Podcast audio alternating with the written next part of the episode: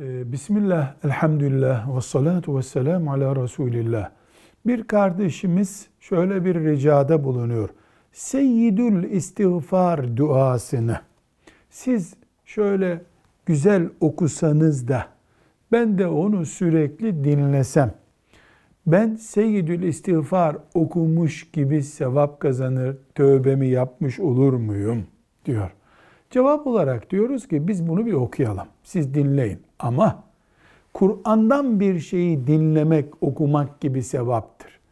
İstiğfar etmek, dua etmekle ilgili şeylerde muhtaç olan kimse kendisi yapmalı bunu. Seyyidül istiğfar adı üstünde istiğfardır.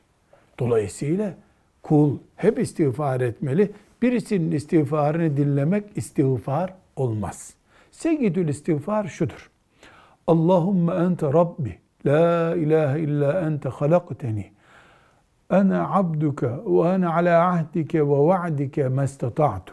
أعوذ بك من شر ما صنعت. أبوء لك بنعمتك علي وأبوء بذنبي.